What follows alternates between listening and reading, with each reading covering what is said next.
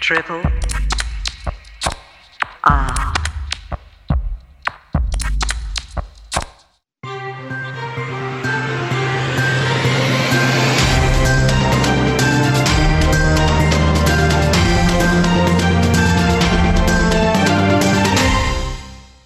This is City Journal Midday News with Alexandra Middleton. Phoebe Humphrey. and Sam Watson. The Treasurer Josh Frydenberg will deliver a speech to the National Cabinet today detailing the economic impact COVID 19 lockdowns are having on the country. According to a new Treasury analysis, the restrictions are costing the economy $4 billion a week. Political analyst Michelle Grattan says Mr. Frydenberg is expected to discuss the Cabinet's decision to bring forward the timeframe for lifting COVID 19 restrictions. The Treasurer believes it's, it's vital that Australia's economy starts moving as soon as possible. The government's cabinet of key ministers will meet again on Thursday, with announcements expected on Friday about lifting at least some restrictions. New Zealand Prime Minister Jacinda Ardern has joined Australia's National Cabinet meeting to discuss lifting restrictions on travel between the two countries. The concept is being called the Trans Tasman Travel Bubble and stems from both nations being relatively successful in slowing down the spread of COVID 19. Dr. Tony Webber from the University of New South Wales says flights to New Zealand will likely resume soon, but there will be a focus on domestic travel first.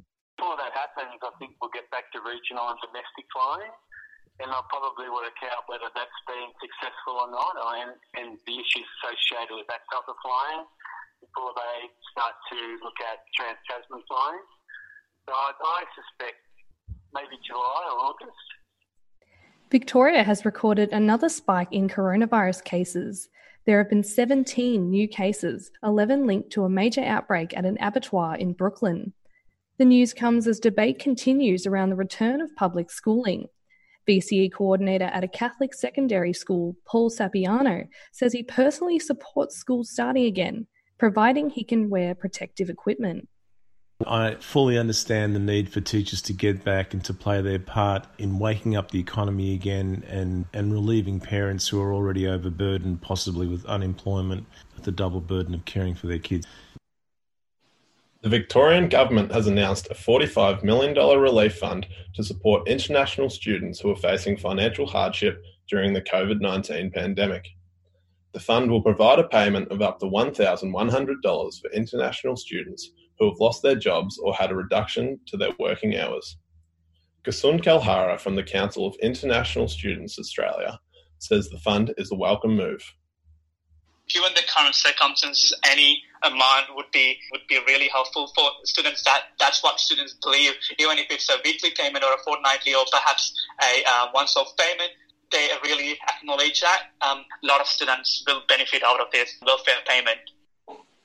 There are calls for more government funding to support Indigenous Australians who have moved back to remote communities to avoid exposure to COVID 19. Abby Dibb reports. Since the spread of the coronavirus, some Indigenous Australians have chosen to relocate to their homelands. Due to the risk of an outbreak within these isolated townships, non essential travel to 76 remote communities is banned. Kerry Legg from Laynhapuy Homelands Aboriginal Corporation says that while migration is a step in the right direction, people are in need of financial support for their living conditions. We need additional funding for water, sanitation, power, and fixing up the houses that are there because some people have gone back to communities. There's been no one living there for quite a long time, so you know they need the houses fixed up. So far, the measures appear to be working. Of the 30 cases of COVID 19 in the Northern Territory, none have involved Aboriginal or Torres Strait Islander people. Abby Dibb, City Journal Radio. Indonesian President Joko Widodo has called for developing countries to get equal access to any COVID 19 vaccine. His call for equitable treatment came as world leaders pledged more than $12 billion to help fight the pandemic. This EU hosted fundraiser did not include Russia or the United States. Australia pledged more than $350 million to the drive, with most of the money going to local vaccine research here. In a message to the summit, Prime Minister Scott Morrison emphasised Australia's efforts would help Pacific and Southeast Asian nations fight the virus. Breastscreen Victoria will, will resume services on Monday after a pause due to COVID 19 restrictions. Although women have not been able to have their breasts checked for signs of cancer over the last few weeks, they have been encouraged to continue visiting their doctor if they're worried about developing symptoms. Cancer Council Victoria says people with cancer may be at higher risk of contracting COVID 19 due to their weaker immune systems. Breast Breastscreen Victoria is encouraging the use of the government's COVID Safe app to ensure the safety of their staff and patients during screenings. Parking inspectors will return to Melbourne streets next week, although up to 8,000 frontline health workers and police will be able to apply for free permits. The inspectors will be giving out the, the, inspectors will be out giving parking fines again from the 11th of May. Lord Mayor Sally Capp told the Herald Sun that workers from Victoria Police and eight inner city hospitals will be able to park for free until COVID 19 restrictions are lifted. She says the return of tickets will be a key source of revenue for the City of Melbourne.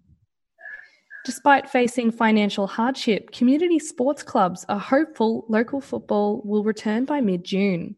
Chairman of Aberfeldy Sports Club Jim Pound says both clubs and players are experiencing challenges, but he hopes footy will be back sooner rather than later. At this stage, we've had no games played, but we've also had no opportunity to get revenue. Our football club, like anyone else, revolves around our canteen and our bar and our um, people coming to the club and buying raffle tickets and supporting the club. The state government is due to meet soon to discuss the future of community sport in the weeks ahead. Australia has a new visitor coming to light up our skies. The Eta Aquariid meteor shower occurs early each May, and tomorrow morning there's a real show predicted. The shower is created as the Earth passes through a dust trail generated by Halley's Comet. Vice President of the Astronomical Society of Victoria, Perry Vlahos, says it'll be a spectacular light show.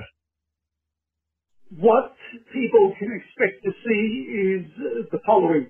If you're observing from the city or the suburbs and you look towards the northeast about halfway up into the sky, you can expect to see between five and seven meteors per hour in the hour between 5 and 6 a.m.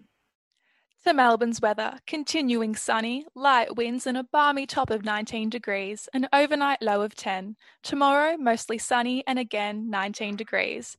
Strengthening northerly winds up to 30 kilometres an hour. This has been City Journal Midday News in collaboration with Triple R, with Alexandra Middleton, Phoebe Humphrey, and Sam Watson.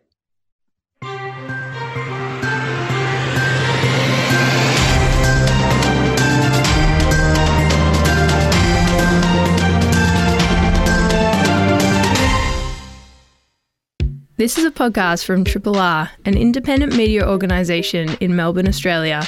To find out more about Triple R or to explore many more shows, podcasts, articles, videos, and interviews, head to the Triple R website at rrr.org.au.